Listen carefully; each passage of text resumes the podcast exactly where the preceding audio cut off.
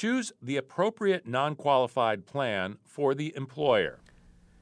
Choosing the right non-qualified plan design begins with identifying the employer's objectives. Like other benefit programs, non-qualified plans are commonly used to attract and retain key employees. Most employers use these plans to supplement what's already offered through qualified plans. Remember, qualified plans are subject to a number of limits: the four fifteen maximum contribution and benefit limits, the compensation cap, and in four oh one K plans, the salary deferral limits. Now, with a smaller company or startup, non-qualified deferred compensation, with its lower administrative costs and looser funding requirements, may give the employer the chance to offer a competitive compensation package. Now, some employers use non-qualified plans to encourage early retirement. These provisions are called golden handshakes, as the benefit encourages the employees to say goodbye. Others are more concerned about inducing the executive to remain with the company. A vesting provision may accomplish this goal. These provisions are referred to as golden handcuffs.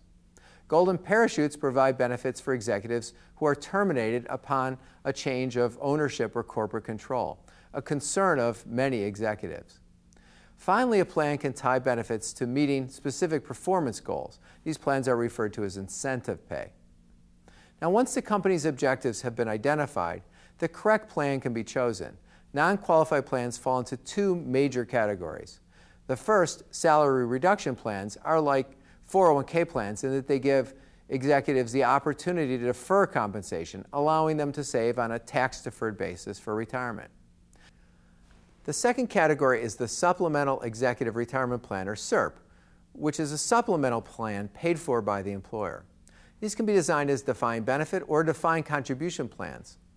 They will often wrap around the qualified plan benefit. For example, let's say a qualified defined benefit plan provides a replacement of forty percent of final average compensation. But because of the compensation cap, executives don't actually get that benefit from the qualified plan. The non-qualified plan may provide a benefit of forty percent of final average compensation, offset by any benefit that's provided under the qualified plan.